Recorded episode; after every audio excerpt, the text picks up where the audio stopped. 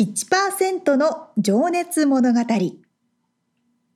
海外に住んでいる日本人は日本人総数のわずかに1%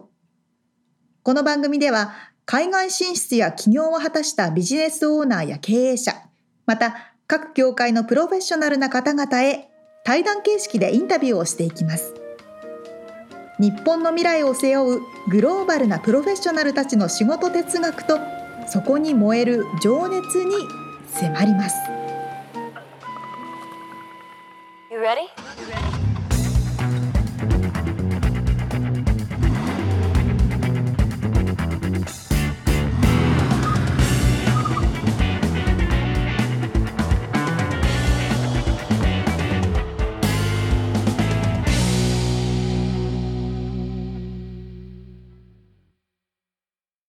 こんにちはこんにちは。 1%の情熱物語193回でございます皆さんお元気ですか元気でしょうか。えー、沙織ちゃんも元気ですか。 元気です元気ですみつさんも元気ですね元気ですよ。なんか、なんか久しぶり感あるね。なんかそう毎回ね毎回あの収録はそうなんですよそう。今回は何の話をしようかっつって。うんうんえー、あれですね。皆さん、これを聞いてる方で見た方はいるかわかんないですけど、えー前回かなうん先月のエピソードで話してたと思うんですけど、そうですねえージャパンポッドキャストアワードはい2021はいの、えーノミネート発表があったと。そうですねはい。そうして皆さんも、えー、と見ていただければわかるんですけれどもそのノミネートされてる作品がねだいぶ プロフェッショナルな方々ばっかりですね。うん結構ね。すごいな。あの、そう、これね、3回目なんですけどね、うんうんうこん、今年で。そうですね。だんだんやっぱり、こう、クオリティが高くなってきているというかね。なんか最初の頃はもっと素人臭いやつがいっぱいあったんですけど、もういろいろ淘汰されてきてるって感じですね。そうし、 淘汰されている中のされ 一つに、うん、さされてきてる側っていうね。なんですけど、ということで残念ながらノミネートならず、あららららっていう感じなんですけど、応援してくれた方ありがとうございますというこあとりで。がとうございます。そうそう、氷川きよしさんとか、あと加納姉妹とか、そう。もうね、プロじゃんっていう人なんで。まあ、超プロ。お笑いの人とかねお笑いの人、うん、お笑いの方々もね。氷川きよしさんってえらい変わ変わったね。うん、あ綺麗になっでた。も。どうなんだろう、公言はしてるんですかね。よくわからんですけど、すすごいなと思って。うん、なんかもう。でも。ちょなんて言えばいいのかな、な、なんて本人が言ってるかわかんないから、何とも言えないですけどね。うん。まあ、ちょっと、ね、性別を超えた。うん、多分 LGBTQ+ プラスコミュニティの中の人なんでしょうね。うん。すごいね。そう。だから多分今までのファン層とだいぶガラッと変わって新しいファン層がね入ってきたんじゃないああ、そう言われればそうだよね。ですか。んんそう。なので、ポッドキャストを聞く業界自体は本当にやっぱり成長している感があって、確かに。いろんな人がね、あの、で、そう、今回感じたのはなんか学習できる、ちゃんと作りられた、そうね学べるコンテンツも増えてるなっていうのも感じたかほんら、とほんと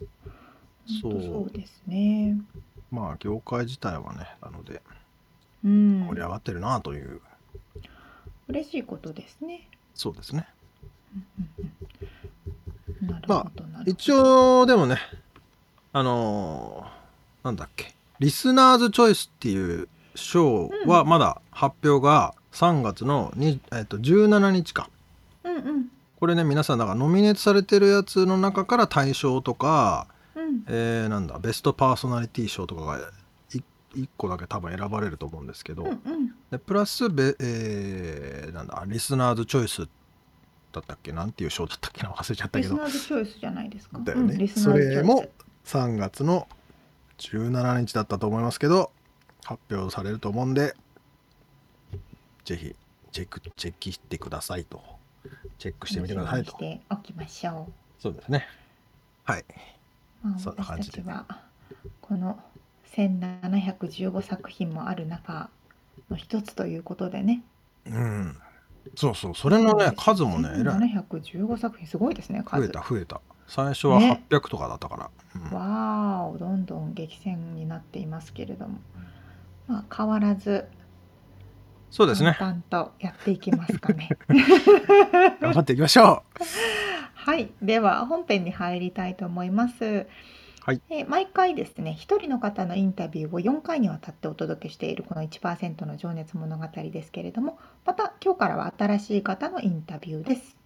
うはいえー、今日からですね僕これはかえーっと山室美和さんというちょっと先にお名前をお伝えしておきますけどはい、美和さんと知り合ったのが結構な前でじゅ多分10年前ぐらいに知り合っていて、おで最後に会ったのが6年前だったんですよね。へーであのーまあちょっといろいろお互いに変わっていることもあったりして面白かったんですけどうんうんうん。えーっとですね室デザインズインクという会社を、えーはい運営されて立ち上げ運営されていらっしゃっていへて、ーえーインテリアデザイナーさん、ほうほうほう。まあ、もちろん代表ですね、えー会社のオーナーもされてらっしゃるんですけど、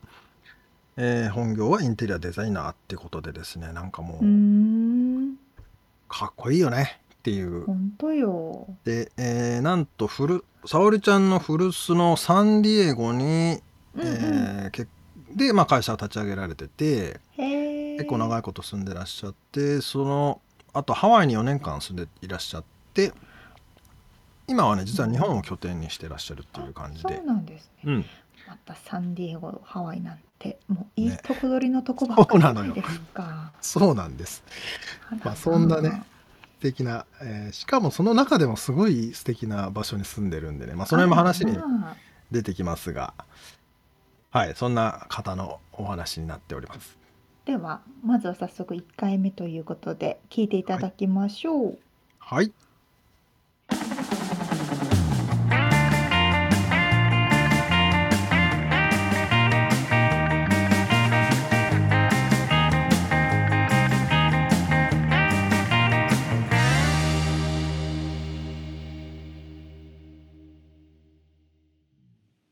1%の情熱物語、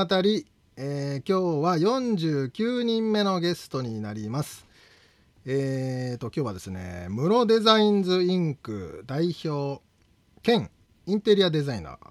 でいらっしゃる山室美和さんにお越しいただいてます。美和さんよろしくお願いします。よろしくお願いします。はい、えー、とですね、さっき10分前ぐらいですかね、10年ぶりぐらいのご挨拶を、ズームで させてもらったんですけど、あれ、10年じゃないか、10年は経ってない、独立されて起業されてからのね6年目くらいじゃないですか。ああそんなのもん板倉さんが独立されたというふうに。あ、そっかそっかそっかそっか、すいません、全然サバ読んでましたね、僕がい。やいや、サバ読んでるとは言わないのかな。 そう、で、えーっと、えーっと、インテリアデザイナーということで、あの、サンディエゴにね、はい、僕が最後に会った時、えーそれが2016年でしたっけ、それぐらいですねそ。うですよね、あのーいらっしゃってたんですけど今はあのーえー日本に一旦戻ってらっしゃるっていうことなんですけど、はい、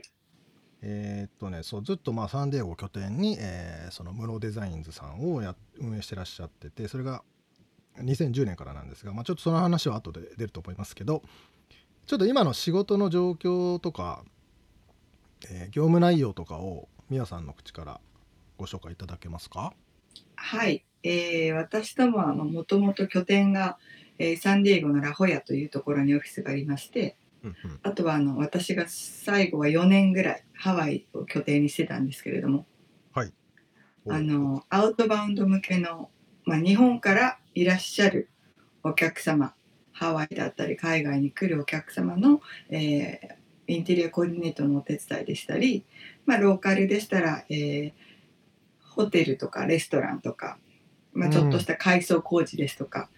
えーで事務所オフィスのデザインですとかいろいろさせていただいてました。うんうんうん手当てさせていただいてますですね。で直近で今やっているのがですね、えー今年の夏秋前ぐらいにですねハワイのカカオコ地区というところに、えーハワード・ヒューズさんディベロッパーがハワード・ヒューズさんでえーコウラという、えーコンドミニアムが建つんですけれども、えーそちら向けにそちらをご購入のお客様向けに、えー家具のパッケージを作らせていただいて、うんまあ、お客様がえー日本からいらした場合もうスーツケース一つでいらしていただいて生活ができるように全て、えー家具から、えーベッドシーツキッチン、えーうん家電などもう生活できるようにご用意をさせていただいているさせていただくようなパッケージを作っております。そちらは弊社のあのホームページからご覧になっていただけるんですけれどもそれが今直近にやっていることです。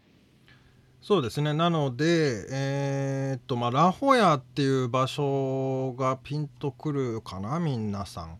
まあ、えー高級住宅地でありリゾート地でもあるのかなゴルフだったら日本の方よく知ってるかもしれないあでーす。ゴルフされる方、うん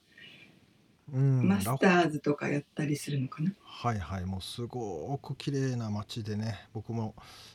23回遊びに行きましたけどあのアザラシたちがね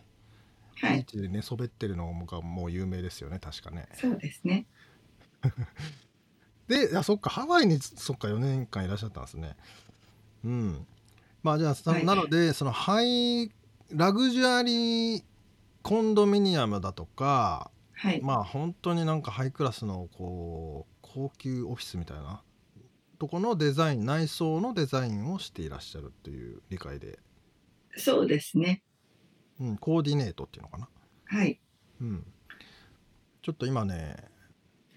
ウェブサイトを拝見させていただいているんですけどもねハワイのコンドミニアムの、まあ、それがだからにさっきおっしゃってたのが2022年の秋夏か秋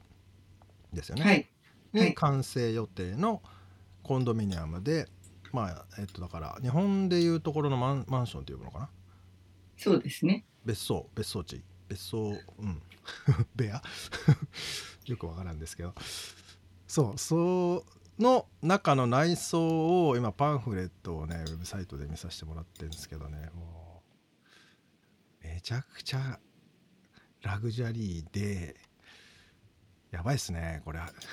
なんて説や明っしたぱらいいんりですか素敵ですよね。海がバーンって広がってたり、窓がバカーンって開いてて海が見えてまあ、えー素敵なベッドやら、いまあ、家具のねこの線がコンセプトがこれなんだこれ書いてましクたプっね。て言うんですけれども、えっ、ともともとそのコウラというあの建物がハワイ語で赤い、えー、サトウキビという意味だそうで、おうあのこの建物自体がそれをコンセプトにちょっと躯体がちょっと建物の躯体がコンセプトになってるそうなんですちょねっ。と曲線にほよーんってなってちょっとなってたりとか、なるほど、もともとその建物自体が、えー赤と赤、えー、サトウキ赤いサトウキビというコンセプトだそうなんですね。でへー私たち今、回、えーまあ、何か、まあ、コロナ禍でうんハワイに皆さん行けないじ時間がすごく増えていてうんで多分、まあ、できれたできたら皆さんこの秋ぐらいとかこの今ねまた日本はマンボウが始まってしまったんですけれども。まあ、今ちなみに2022年の1月ですけどね収録してるのそうですね。まあ、そろそろ皆さん行けるんじゃないかという希望も持たれて、うん特にこのね建物を買われてるユニットを買われてる方たちは、はい出来上がったら行きたいと思うんですこれね。はね期待すなるのでその希望もこあの含めてクプというのがハワイ語で芽生え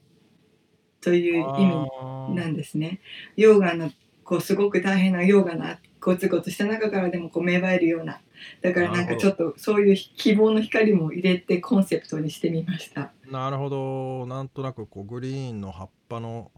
えーモチーフ的な絵があったりとかですねそうですね。あーそういうことかへえなんか素敵ですね はい。で私そう最後あのーカイルアというところに住んでたんですけれども、あはいハワイの中のそれもビーチが綺麗なとこですよねすごく世界で何番目に綺麗とか、まあ、トップ10、うん1とか2とかに出るようなそのラニカイっていうビーチがすぐ隣でおーあるんですけれども、はいやっはぱいそこは日本人の方が自転車でもうサイクリング街中をもうサイクリングしながらこうするようなところなんですけれども、まあ、どんどんどんどんどんどん消えて最後はぱたりといなくなってしまいましたからね日本の方が。ああそのコロナパンデミックになって、皆さん一旦日本に引き上げてみたいなってことあですあかの観光客の方があ観光客がねあそっかそっか少しずつ少しずつ減ってっそれてはねるなと思ったらもうパタッとなってしうまってーんワイキキももうパッタリですからねねえ本当にハワイが、まあ、アメリカの中でもねやっぱりハワイは観光産業がもうほぼ7割8割とかだと思うんでそれがないとまあ静かになっちゃいますよね寂しいですね本当にはいまあですもいませねんはいそろそろ復活というか、まあ、元に戻るのかは分かりませんが あの活気を取り戻してほしいなとい、そううですねはいね、皆さんそれは望んでますがはいまあそういうなので、えーまあ、いわゆるだから高級リゾート、えーまあ、もしハイもしくはハイクラスなロオフィス等の中の、えーデザインのコーディネートっていうのおをはいハワイではしておりました、ねはいでサンディエゴではうんあのホテルの改装ですとかあレストランとかうん一般のあの邸宅の、えーキッチンとかのリモデルとかバスルームのリモデルとかうんうんうんうんうんまあまあ、あと同じような感じでお家をこわ購入された方の、えーインテリアデコレーションとかのあのお手伝いさせていただいてます。うーんじゃあ結構個人宅からもうホテルまで幅広くって感じなんですね。もういただけるお仕事はあのもう精一杯頑張らせていただいてます。なるほどです。ありがとうございます。じゃあ、えっとね、まあ、今ちなみに、なので、サンディエゴに住ん、住まれて、その後ハワイに4年いらっしゃって、今ははい日本に、えーまあ、ご出産を機に戻られているというふうに伺ったんですが、そうなんです。えっ、とちょうどコロナベイビーって私たち呼んでるんですけど、ちょうどコロナが始まるかな、アメリカに来るかなっていうぐらいに私出産して、うーん、あれよあれよとこうねすごいことになってしまって、そっか。まあ、ある意味、それはタイミング的には良かったと捉えるべきなんでしょうか。そうですね。コロナが私23年アメリカに住んでたんですけど、はい。コロナがなかったら帰国するっていうのが選択肢に多分一つもなかったので、そうですね。ねえまあ今から、まあ、日本を拠点に活動されるっていうはい、感じやはりあのアウトバウンド向けのお客様は今までハワイが中心さとさせていただいてたので、うん直接お客様に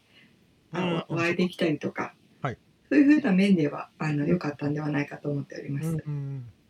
どうですか日本に戻って今は寒いです。はもう去年なんてもっと寒くて寒くて。あー確かにササンディエゴとハワイに住んでたらなおさらっすねえ今 そうですちなみにどこにいらっしゃるんですか今はあの品川駅の近くのあーはい東京です寒いですね今年は雪降ったってね降りましたしたけど、積もりましたうん、はいいやでも日本の寒さはちょっと痛いっすもんね こっちねまあ、僕もカリフォルニアの南の方なんでね割と暖かくてあの冬に日本に帰るとちょっとお風呂に入るに行くの も 寒くて無理みたいなはいですよね。えまあその生活的にはどうですかアメリカ23年いて日本帰ってえ日本ってこんなんだったのみたいな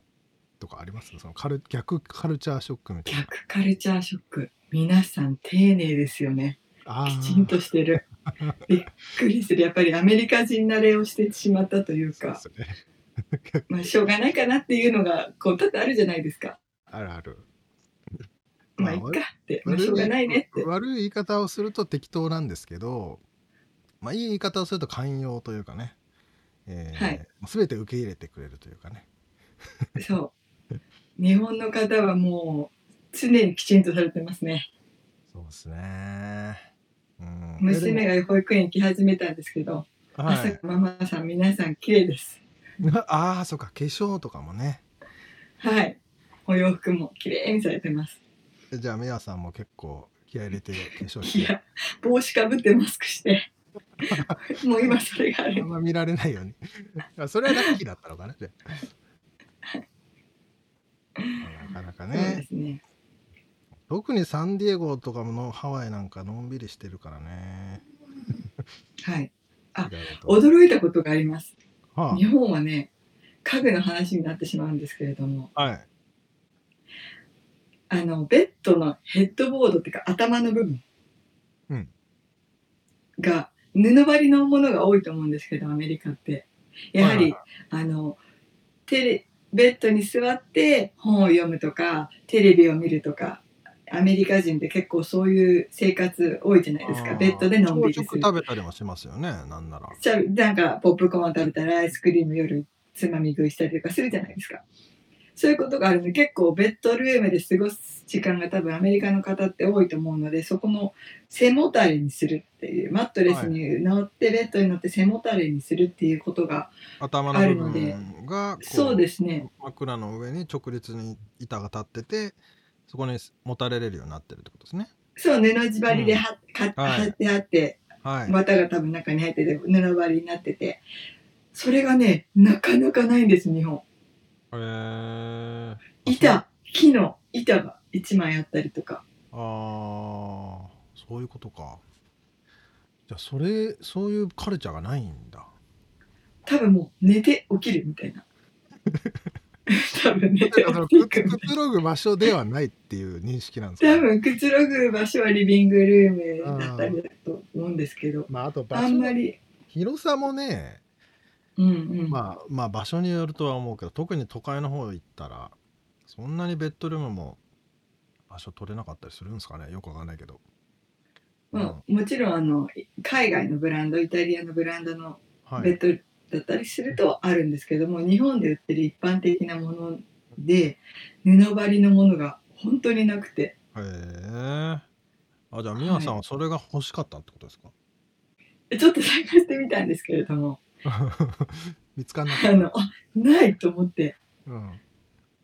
家具屋さんの種類ももうめちゃめちゃ少なくてびっくりしてます。うんなるほどね。あはい。あ、そういうところは全然業界にいないと気づかないかもしれないな。まあ、そんなことないか。ほ欲しがってる人いるんですかね、他に日本に。いやーこれ私最後のお話で将来の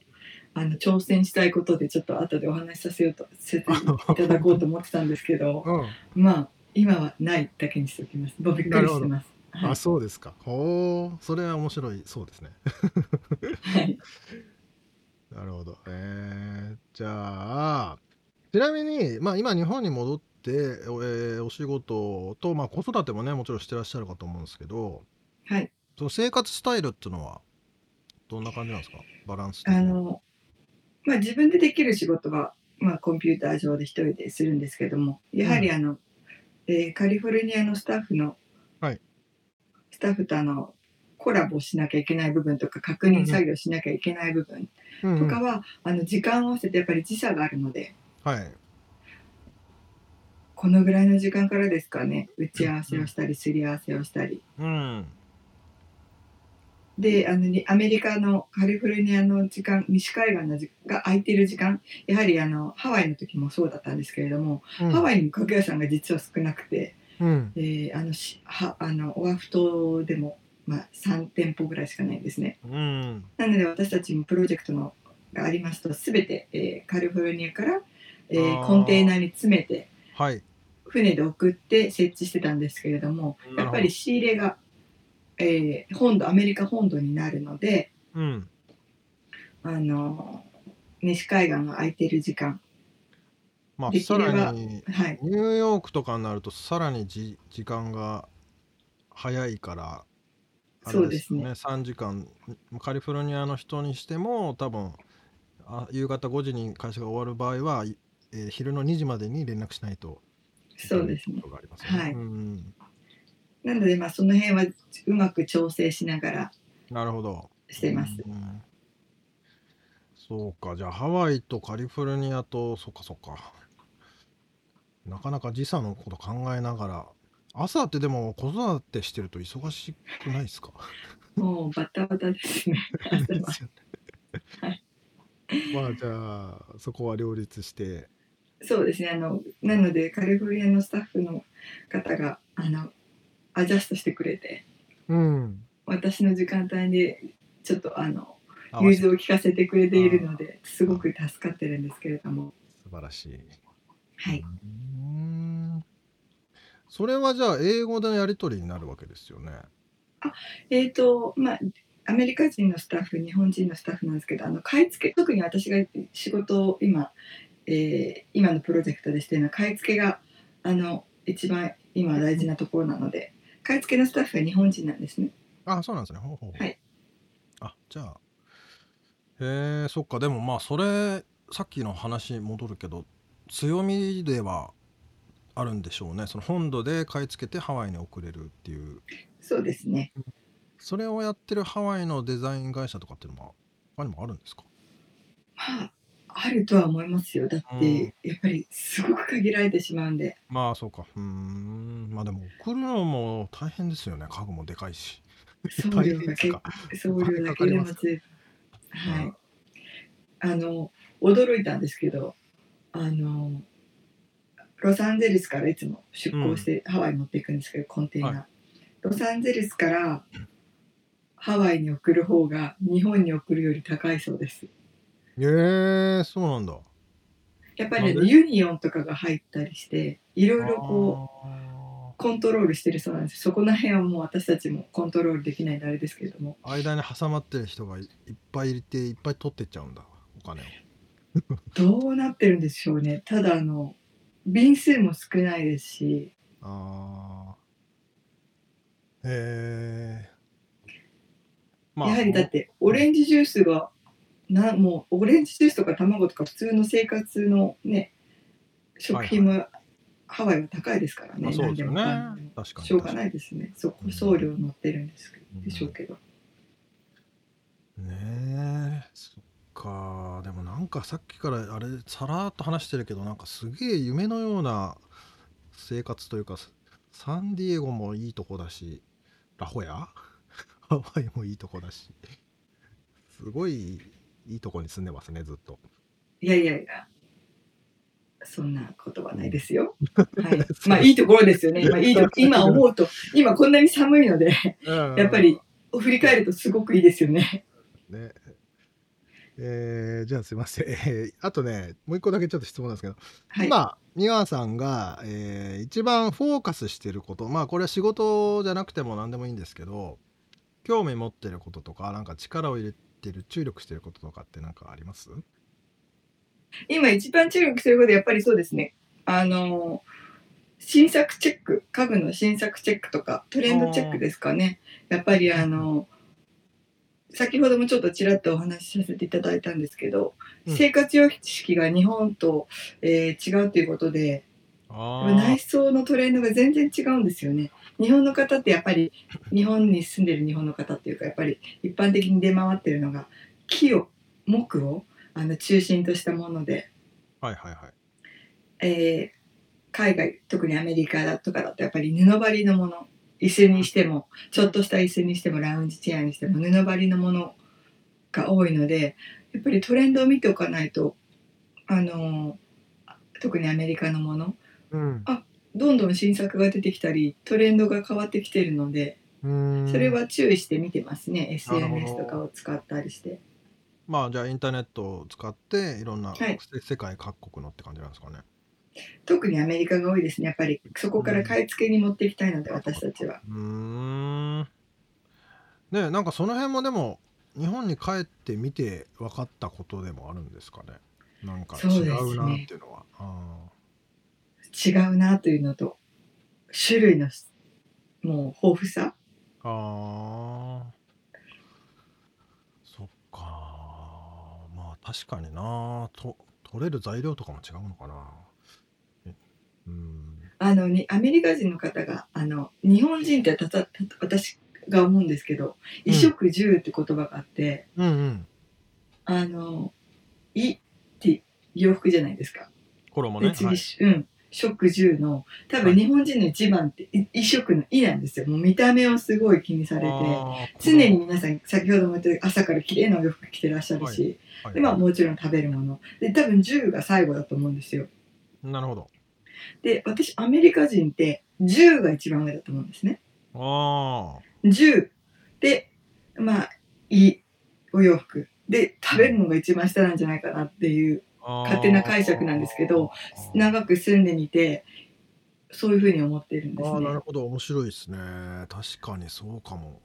だってまあ亡くなっちゃったスティーブ・ジョブさんだって同じ T シャツずっと着てたりとかよくお金持ちの方で、うん。うん、昔ちょっとはあの話題になりますけどレオナルド・ディカプリオとか普通に T シャツとジーパンで、まあ、あのプリウス乗ってたりししてたじゃないですか、はいはいはいはいだからなんか着るものとかはあんまりきその辺は気にしないけど、お家はもう絶対大きいじゃないですか皆さん。はい。うん、確かにで。めちゃくちゃリラックスできるね、場所がありますもんね。笑っちゃうんですけどアメリカ人も何千万もかけて大きなお家住んでうん。何千万うんお家あ何億もするお家の大きなお家住んで何千万もするキッチンを用意してお料理しないっていうでピザを冷凍ピザを食ってるみたいなねそうでもそれはねやっぱりそこがいい「い」がいや「銃がもう大事だから彼らにとった らあー確かにねほんとキッチンもねなんつうんでしたっけあれアイランドキッチンでしキたっけッチンそのはい。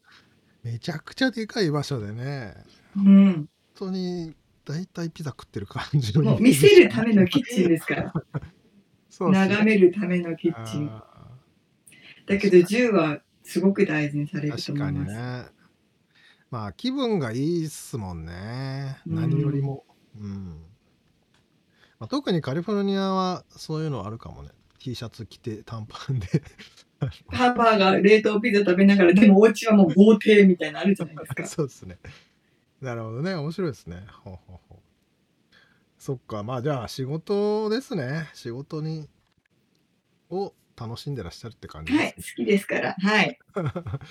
素晴らしい。じゃあちょっとねそろそろ、えー次のセクションに今から入っていきたいかと思います。はい。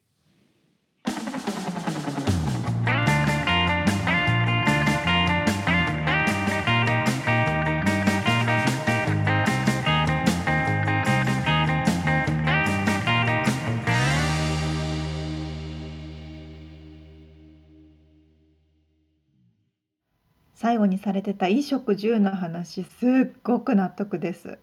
ねえ面白い視点というか面白い話だよね。うんうん本当に本当に特にあのミツさんと私が住んでいる南カリフォルニアロサンゼルス、サンディエゴもまあ南カリフォルニアですけど、うんとかは天候もいいしあとやっぱ土地も広いのでうんうん皆さんお家が大きいんですよね。確かにそうですね。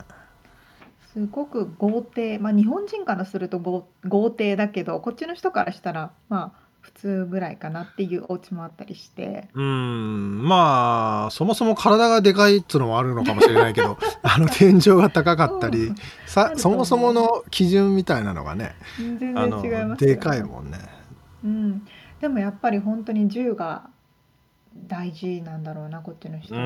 んって思いますよね。ねうん、なんかでもそれってだから日本の方は胃がまあ見た目とかやっぱり気にするっていうのもそれもすごくなんかやっぱ納得はするけど、確かにねと。着てるものもねすごく、まあ、お金も使うし、そうそうそうそう。うんそうなのよ。まあ、ねまたこれニューヨークとかだったら別なのかもしれないですけど、うん結構皆さん普段からおしゃれするじゃないですか。まあそうですね。まあでもロサンゼルス周辺だとね、もう本当にパジャマで朝から晩までいた方が普通に見えるから、まあね全員じゃないですけど そうそうそう、もちろんね。まマジョリティじゃないそうそうヨねヨガパ大多数ンツヨガパンツヨガパンツね短パン T シャツヨガで大体ヨガ7割ぐらい は違いない。ヨガパンツっていうか、なんつうのあれ、スパッツっつうのなんつスパッツね、うの日わかんないけ本の人から見たら、やだ、そんなにラインが見えるのってなっちゃうかどもしれないけど、そうそうそうそうそう逆にあのおしゃれしたらちょっと目立っちゃうからね、こっちだと。まあ確かにね。まああとあったかいっていうのもね、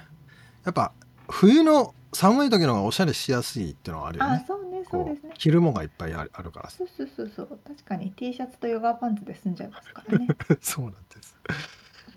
ねまああとそのベッドの使い方っていうのもああなるほどなーって思ったね、うんおっしゃる通りですよねだいたいベッドでご飯食べたりしたら怒られてたしね昔は、うん昔っていうか日本だと、そういうなんか感覚がないんじゃないですか、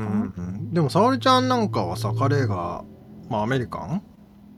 なわけでさ、まあヒスパニック、うん、そこら辺はどうなのベッドの上で俺はねちなみにつ妻がたまにベッドルームに食い物とか持ってくるとね、持ってくんだって俺は言っちゃう人なのようんうんうんうんベッドルームは食べないでってあの飲み物は別にいいんだけどうんうんだとまあそこ私日本っぽいけどうんないないない私もないないし彼もないしあ持ってこない食べないうん、ないですねあそうなんだへえアメリカの人って本当ブレイクファーストインベッドってすごくねえ定番じゃないですか、そうだからベッドにいながらにしてまあホテルだとかだとね特にこう机がボーンって出てきてうんそこでそのまま飯食って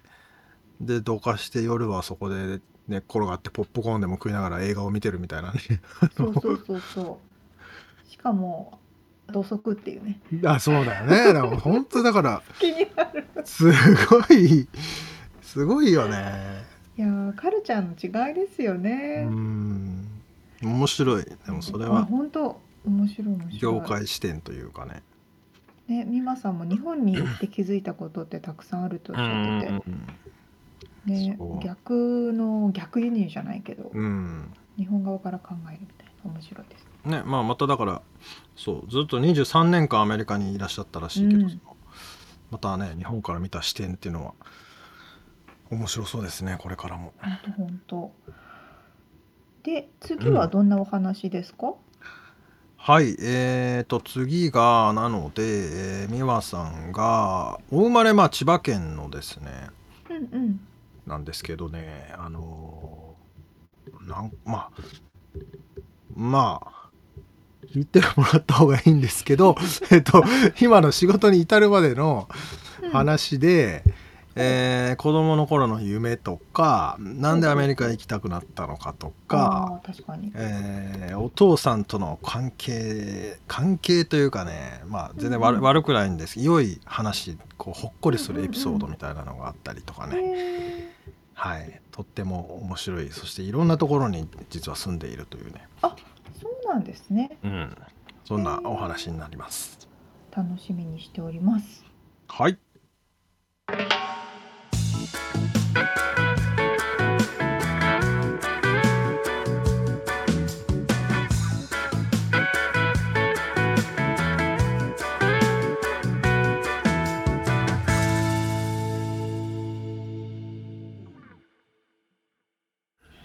リアルアメリカ情報よこのコーナーでは最新のビジネス生活情報をアメリカ・ロサンゼルスよりお届けしてまいります。はい。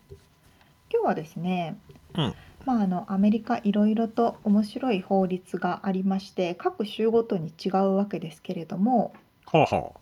2022年になって新しくなった法律、まあ、新しく加わった法律あうんというものがまとめた記事があったのでちょっとご紹介します。なるほどえーまあいろんなタイプのものがありますけれども、まあ、まずは、まあ、普通かなっていうところであのオハイオ州えっ、とね高校に入学する学生、まあ、高校の学生、うん税金とか金利とかローンとかその大人になってから実際に必要になるお金の話っていうのを金融リテラシーコースっていうのとしてあの修習終了するまで卒業できない新しくそあーのお金に関するコースが加わったっへえ、まていう法律ができたらしいですよ。あ、それをだから義務教育に入れなければならないという法律ってことねそうそうそうそうへえすごいねあ義務教育じゃねえか別いいにことうん高校の高校のね科目になるのかコースになるのかじゃあその投資とかえー、なんでしょうねまあ金融系の勉強できるんだ、まあでも確かにねその実際にどういう仕組みでローンが成り立ってるのかとかうんすごく重要だからほんといいねこまとですよね。あし奨学金とかもね、うん、からもう始まってるしねその、そっかそっか、うん確かにアメリカの場合は大学に入るときに自分でお金をね、学生ローン組んで払う人がほとんど、うんほとんどっていうかまあ大大多数なのかな、うん、って思いますか、まあねだしクレジットカード使ってる時点でもうねそういうものが発生してるわけだからね確かにね、現金持たないからみんなちっちゃい頃からうんクレジットカードを親から借りて使ったりしてるでしょうから。うんえー次、えーフロリダ州うんえっ、とですね、車に関する法律で、ホットカーアラートというものをつけなきゃいけません。ということになりました。ホットホカットーカアラーーアラート。ほうえっ、と、まあ、子供が暑い車内に閉じ込められトて、うんうん亡くなってしまうとかっていう事故があるじゃないですか。うんうん特にフロリダはね暑いか暑いからね。らねうんそうそう、そういう、えーことを防ぐためにですね、チャイルドケアプロバイダーっていうことだから、まあ、子どものケアをする人たちだけなのかな、これは。うん車とかバスとかそういうものに、えー、とドライバーが車のドアをロックする前に全員が外に出ているよっていうことを確認する装置みたいなのをつけなきゃいけない。装置ってなんか警報をあそん人が中になあな残るってほどないよみねたいな。ああ、うんそういう意味ねへええそれは何車は製造会社に課せられるのそれともそのチャイルドケアプロバイダーがそれを責任を持ってやらないとあなた罰せられますよみたいなことなのかね多分ね、チャイルドケアプロバイダーに対してだと思いまあす。あへえまあ確かに、だからなんかインタビューされてる人は、まあお金はかかるけど子供たちのことを考えたらしょうがない資質ですねって言ってました。お金がかかるへえまあまねあねペットもね子供たちもそうだけどペットもなかなか置いてけぼりの人とかいるんだよねそうなんですうよ。んまあその涼しいととこならいいけど、涼しいとこならいいけどねやっぱり暑いところはあのペットは電話もできないしね何もできないし、そううん子供はね、そうなんですよ。うん、なるほどで、ペットつながりでいきますとですね、ほテキサスう、うん、犬を外で鎖でつないでおくことが禁止となりました何ワンちゃんを鎖でつないでおくことが禁止となりましたえどういうことワンちゃんを野外でこう、リーこシュれねひなんていうんリですかリリーシュリーシュリーシュリーうん日本語でもリーシュかな、うん紐紐首は 首輪からついてる紐リーシュリあーシュでつないでおくことが違法になるんですってあないじゃダメなんだつないじゃダメなんですってだから例えば屋外でワンちゃんを飼育している方とかは、うんお庭に放し飼いにしたりとか広いスペあースに入れてあげたりとかっていうことをしてあげなきゃいけなくなるあ面白いね逆だよね普通はねリーシュ繋がないとダメですよならわかるけどさそう 繋これはいじ視ゃダ点メっがて視点が違うんですね多分でもさそれはその走り回れる庭があってしかもその外の敷地に出ないような柵が柵というか、うんうん、ねあがあってという前提なのかねもうそうそういそうじゃなきゃ犬を飼うなってことなのかもしそういれうことなないんですだけろどうね。完全犬目線ですよねこれはねえー、 すごいワンちゃん目線でやっぱり鎖につながれてるのは自由あー、まあね動物愛護奪わのれてる観ことだか点からららそうそうそ人権ではうなそうくそう権権ですかけんけんけんけんけんけんからですけんけんから権権を守らないといけないということですね。うんですって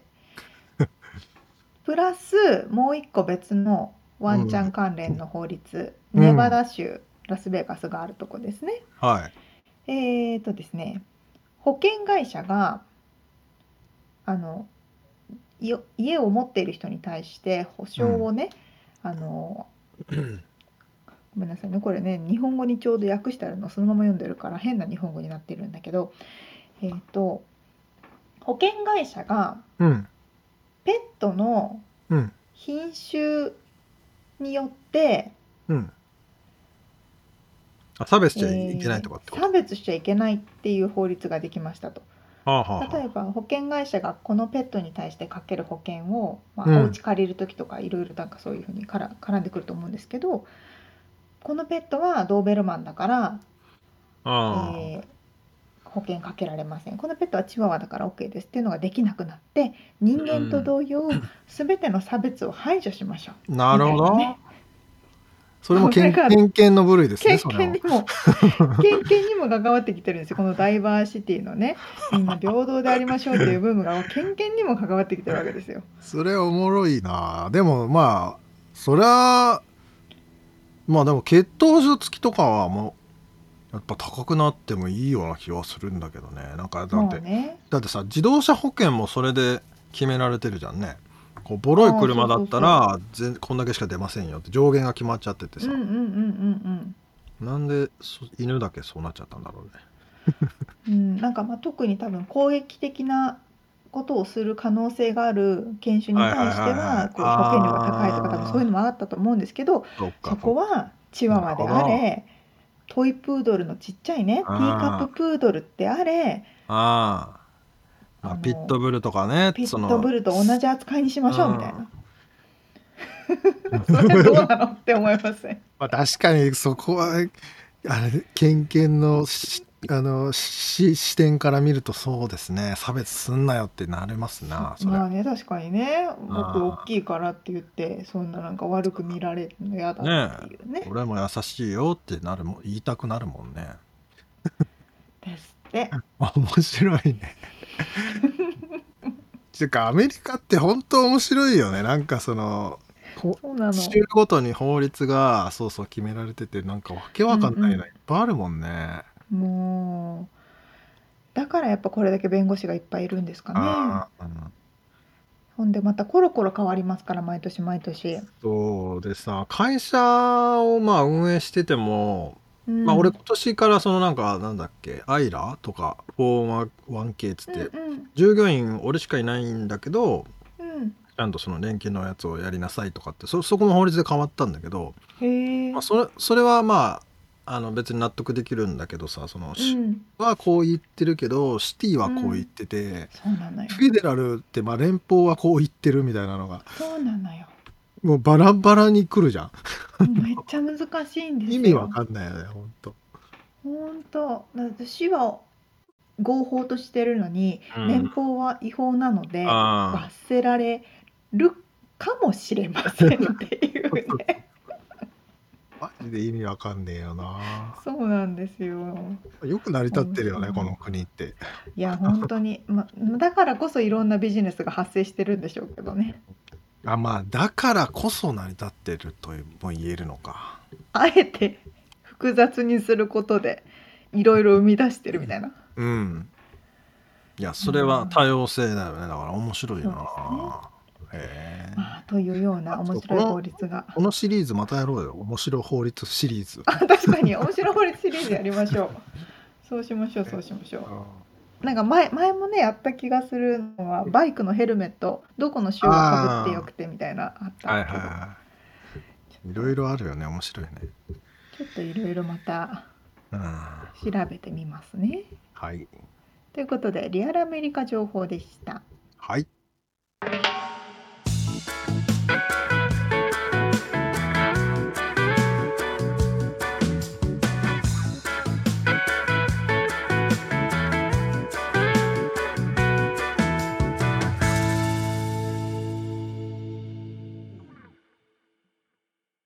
締めのコーナーですはいえーとですね、1月の頭、2022年の1月の頭に CES というテクノロジーの展示会に行ってきますって言ったかな言ってたと思言ってたと思いますよね。ううんそうそう、だからその話をしてなかったなと思ってここでちょっとしたいんですけど、はいせまあ世界最大の最新テクノロジーの展示会 CES というものが毎年ね、1月の最初の週、まあ、2週目の頭か1月4日とかから何の略でしたっけ、コンスーマーテクノロジーエレクトロニカルなんとかがコンシューマーなんとかなんとかエレクトロニックじゃなかったっけエレクトロニックえー S は何さ何ですあうーんねえっとなんでしょうねまあ各自ググってくださいそうそうラスベガスであるの でちょっとラスベガスにあの行ってきたんですけれどもはい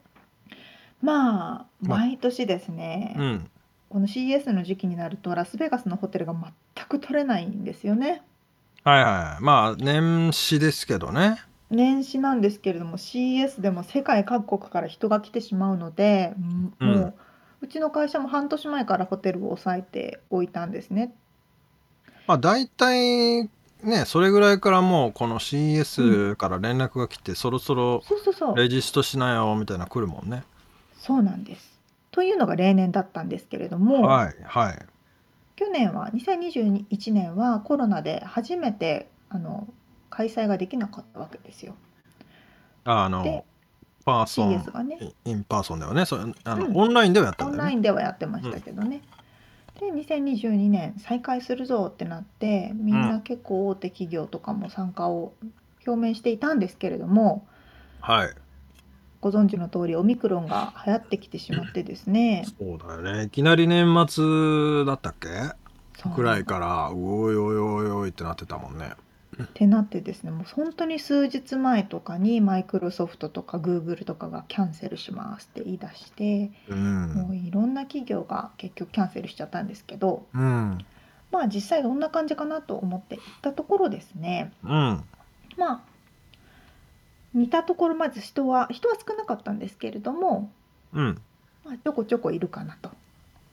見ちょにこ来ちてょこる人ちょこちょこいるかなっていう感じで あ通常は大きなホールを1箇所2箇所コンベンション取ってその他にそこに入りきらない、えー展示ーうんブースをホテルに設けていろんな会場でやるんですけれどもあーその大きいコンベンションの一番大きい会場が全滅で誰ももうなんていうの展示をしませんとあーまあそこのメインだったからそこにはもう大企業の本当に大名だ企業名だたるところがうんブ入ッってクたあのはいあの展示するはずだったのに全部キャンセルされたってことねそうね多分そそこの中がガラガラになっちゃうからちっちゃい方の展示会場に全員寄せてああそういうことかでうん多分してたんだと思うんですけどもう結局だからまあ展示会場のうん半分以上はキャンセルが出てたのかなっていうぐらい結構ガラガラでしたね。ちなみに一番印象に残ったものは何ですかあのロボットがいたんですけどうんマジでリアルなロボットなんですよ。あーなんか老人形みたいなうん、表情が本当に人間みたいな感じではいはいでみんなそこの周りにバーって集まってたんですけどうん本当にね話しかけると普通に会話してみるみたいに答えてくれて、うんそれは何どこどこがえっ、とねそれもね情報がねあんまりねそこには載っていなかったんですよなうん載っていなかったから後で調べたんですけどヨーロッパの会社うーんでそのロボットが一番クリーピーだったかなっていうぐらい、うんあんまりなかったんですね今 回。まああとあれだよねなんかソニーモビリティソニーモビリティでだったっけうんうん車やりますよっていうのがねなんそうかそうソニーが新しい記事に出てたけど、そう会社を発表して、うんでその会見にススパイダーマンが来てましたスパイダーマンをやってたなるほどソニーピクチャーズ絡みでソニーピクチャーズじゃねえかあなソニーピクチャーズ絡みでそうだよねってぐらいでそうそう正直ねあーなんかコロナの後遺症だなってちょっと思っちゃったんですけどうーんねまあ最終日キャンセルになっちゃってるしねそうななかなのかそうなの寂しい感じですが、すごくちょっとしゃ寂しかったなというのがうんあのそういう感じではあったんですけど、うんまあまあ来年には期待したいなというようなそうですねとこでございます。ちなみにラスベガスでギャンブルはしたんですかあ、もうギャンブルはね、40ドルぐらいして全部。あ40ドルかもう一回も勝ったことないんで絶対やんないんですよ。みつさんやりますいや俺はあんまやらないけどねあのまあでもちょこちょこは行ったら遊びますけどねねみんななんか数百ドルぐらい買ったりするじゃないですかそうそうそうすごいなと思って、うまんあそんなこんなで年末、まあ、年始を終えましたって感じなんですけどなるほどはいはいはい、まあ